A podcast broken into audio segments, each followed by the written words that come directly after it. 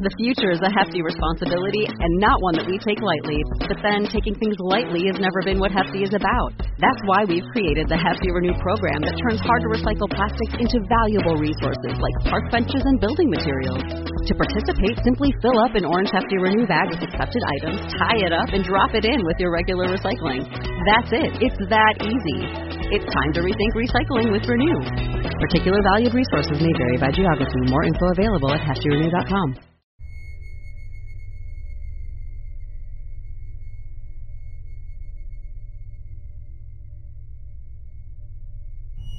I woke up to the sound of water coming from the bathroom. It was as if someone had turned on the shower in the middle of the night.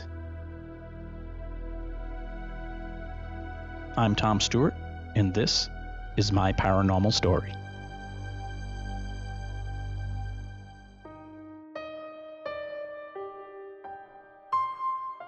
Before I start this episode, I just want to thank you for listening. Remember, if you've bought t shirts or coffee mugs from my website, myparanormalstory.com, be sure to send me a selfie with your swag so I can post it on Facebook or Instagram. And don't forget, everything you buy on the website helps keep this podcast running. So thank you so much for your support.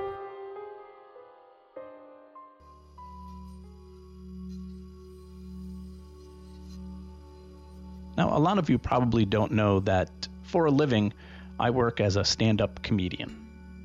I've mentioned it once or twice on past episodes, but for those of you who don't know, it probably seems weird, since most of you only know me as the voice telling spooky stories in your speakers. Now, I'm not a famous comedian by any stretch of the imagination. I haven't been on any late night TV shows, I haven't recorded any albums, and I'm not even really considered a road comic. I guess I'm what you'd call a regional comic. I make a living doing it. Well, barely. But for 10 years now, I've mostly been performing in the New England area here in the United States. I mean, I've done a couple of shows in New York City and Los Angeles, but as of this recording, um, I just usually stick to shows and bookings that are within driving distance from my home in Massachusetts. Now, usually when someone finds out that I'm a comedian and that I once worked as a paranormal investigator, their next question is usually Do you tell jokes about ghosts? And the answer is no. I've never combined the two. And I don't think I ever plan to, unless some paranormal expo company decides they want to pay me a lot of money to do that. Then I suppose I'd be more than happy to write some paranormal jokes. But that's not to say that I've never performed comedy in a haunted location. I've performed in many old theaters and hotels over the years, and one particularly famous haunted location that I performed comedy in was the Spalding Inn up in the beautiful White Mountains of Whitefield, New Hampshire. Now, if the Spalding Inn sounds familiar to you, it might be because you saw it be investigated on the TV show Ghost Hunters. And if you're a fan of that TV show, you probably know that the Spalding Inn was once owned by Jason Hawes and Grant Wilson from Taps and Ghost Hunters. I believe they purchased it back in 2008, 2009 or so, but then they eventually sold it in 2014. From what I understand, the inn needed a lot of work, and they did invest a lot of money into trying to bring the old girl back to life. And I imagine they expected they'd get a lot of interest from paranormal fans and Ghost Hunters fans. I'm not sure it was as successful as they'd hoped. That's just what I gather, but who knows the real story. Today, however, the Spalding Inn is no longer open to the public. Last I heard, it was purchased by the Weather Vane Theater, which is also in Whitefield, New Hampshire, and they use it as housing for the many entertainers and stage workers who come to New Hampshire to perform with them every summer. But back in November of 2013, while the inn was still owned by Jason and Grant, I was booked to do a comedy show there. A friend of a friend of a friend knew the manager of the inn and told her about me, and she reached out and we booked a comedy show. And me being a fan of the paranormal, of course, I jumped at this chance. So I booked two other comedian friends of mine, Mike and Dan, and the three of us drove four hours up to Whitefield, New Hampshire. We got there in the early afternoon on a Saturday. We parked right outside the front door and walked up a few stairs, up to a huge porch with white rocking chairs that lined the outside of the main house. There was a small group of people mulling around. A few of them looked to be guests, and a couple who probably worked there. But for the most part, it was pretty quiet. It was kind of dead. Uh, no pun intended.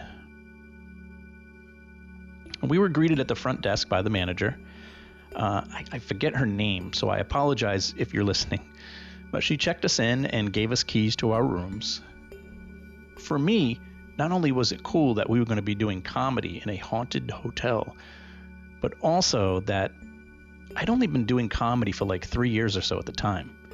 So, me getting my own room because I'm going to be performing in this place, that just felt like a big deal to me. So, the three of us walked down a creepy hallway straight out of The Shining past a bunch of doors to other rooms, both sides of the hall, until we got to the very end. And at the end of the hallway, in front of three old box windows, was an old love seat next to a creepy wooden rocking chair, both of them sitting right in front of an old steam radiator. And at the end of this hallway was where my room was, the very last room in the hallway. Dan's room was the one right before me, and Mike had the room across from ours. The rooms were country style inn type rooms, which basically meant everything was old fashioned, my room had an old wooden king size bed with a couple of chairs, a bureau, some end tables with lamps on them, but there was no television. In fact, the most modern thing in the room was the old push button telephone near the bed. But other than that, the room was very clean and comfortable. The linens and sheets were all crisp, and there was a small bathroom with a tub and shower and sink. So basically, the scariest part of my room was the lack of a TV.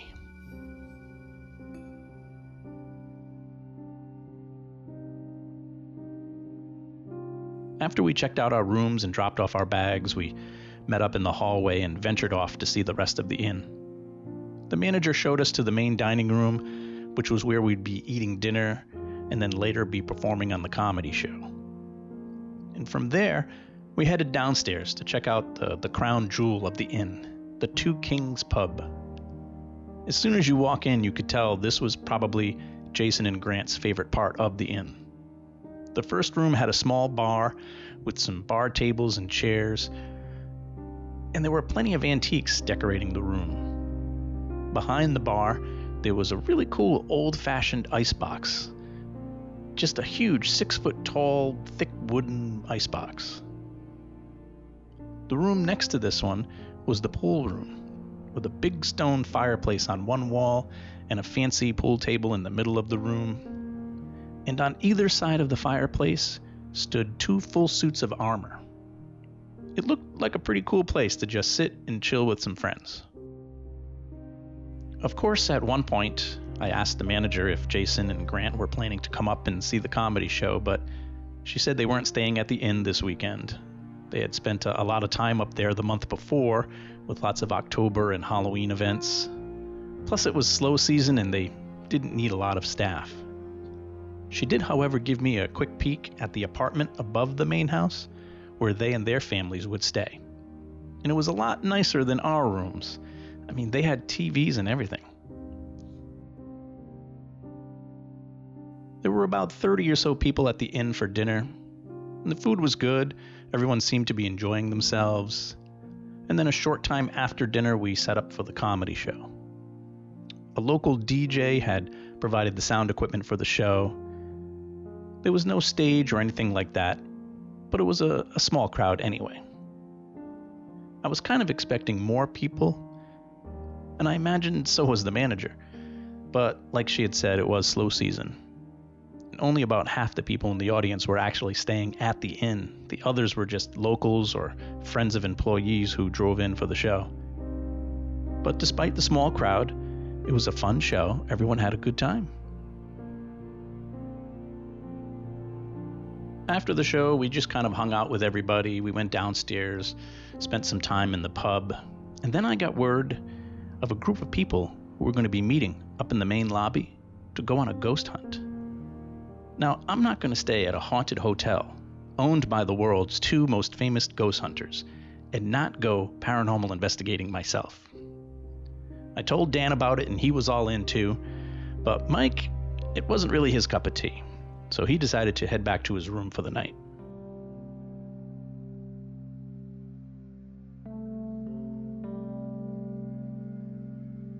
One of the employees from the inn was hosting the ghost hunt, and she handed out a few flashlights to some of us in the group and then led us outside over to a building next door to the main house, which they called the Carriage House. And the Carriage House was an old, long building with a bunch more country style rooms for people to stay in on two different floors. And it was closed for the season, so there were no lights on and no heat.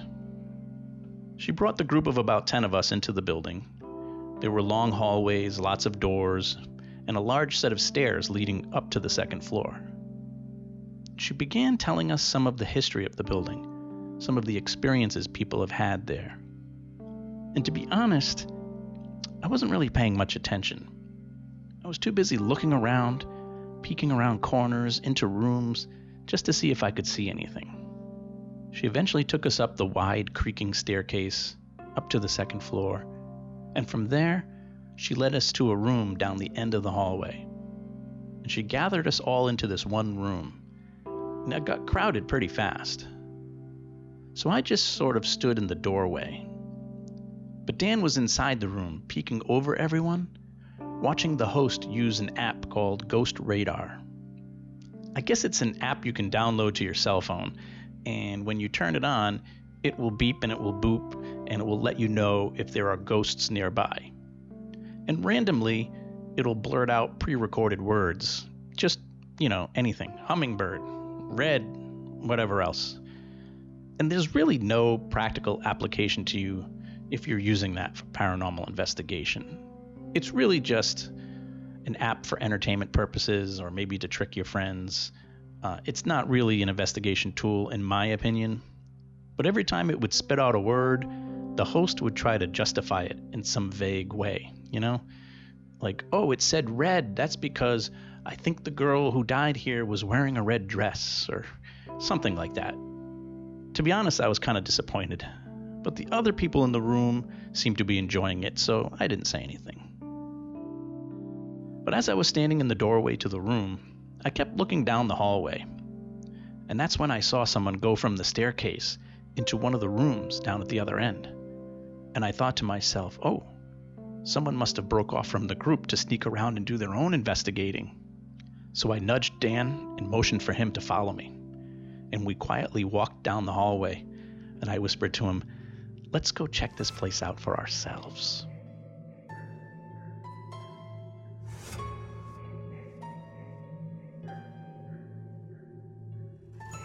So I led him down the hallway into the room where I saw the other person go in but when we walked inside, the room was empty.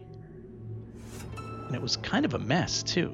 I mean, there was furniture and there was linens, and just, it almost looked like it was being used as a room for storage right now.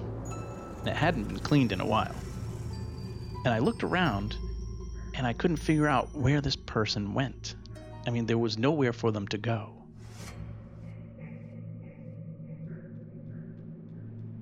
We continued to sneak around, peeking into all the rooms as we quietly walked past them. And as we made our way back, we were passing by the main staircase, and I heard a strange sound. It sounded like someone jiggling a door handle, and Dan heard it too. At first, we thought maybe somebody was downstairs trying to get in. So we went down the stairs to the main doorway.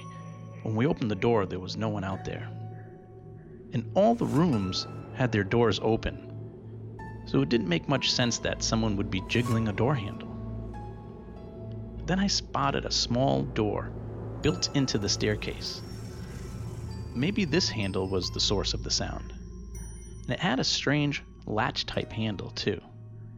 And when I jiggled it, it sounded just like what we had heard.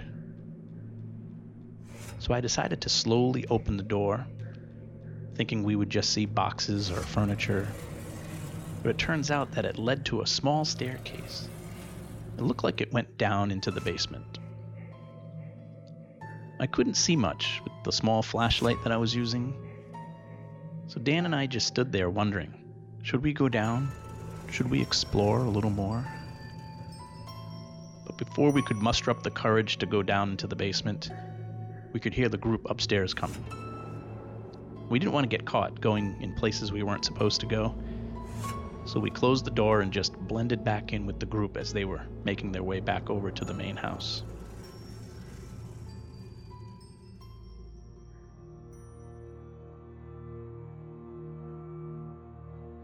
It was probably about 1 a.m. now, and we'd had a long day, so Dan went back to his room and I went back to mine. I was pretty tired, but I just couldn't sleep. You know that feeling? So I decided to have some snacks, potato chips, and a bottle of water that I'd brought up with me on the drive. I tried to watch some videos on my cell phone, which wasn't easy with the spotty cell signal up there. But after about an hour or so, I dozed off, but not for long. I was suddenly woken up by the sound of water. It sounded like someone had turned the shower on in the bathroom. So I got out of the bed to go shut it off, but as I turned on the light and walked in, the water stopped. So I looked around for a quick minute, shut the light off, and went back to bed. Maybe an hour or so later, I was woken up again. And again, it was the sound of water. But this time, it sounded like it was the sink faucet in the bathroom. So again, I got up out of bed, I flipped on the light, walked into the bathroom, and sure enough, water was flowing out of the faucet into the sink, like full blast. So I turned the knob for the cold water to shut it off, but it didn't shut off all the way. So I turned the hot water faucet off, and then it finally stopped. Somehow both of those faucets were opened. Now, either this hotel owned by plumbers has some pipe issues, or this hotel owned by ghost hunters is haunted. In the morning, as I was packing my things and getting ready to leave, I noticed one more strange thing. My bottle of water that had been put on my nightstand near the bed, I found it standing right side up on the floor up against the wall. And I'm 100% sure I didn't put it there.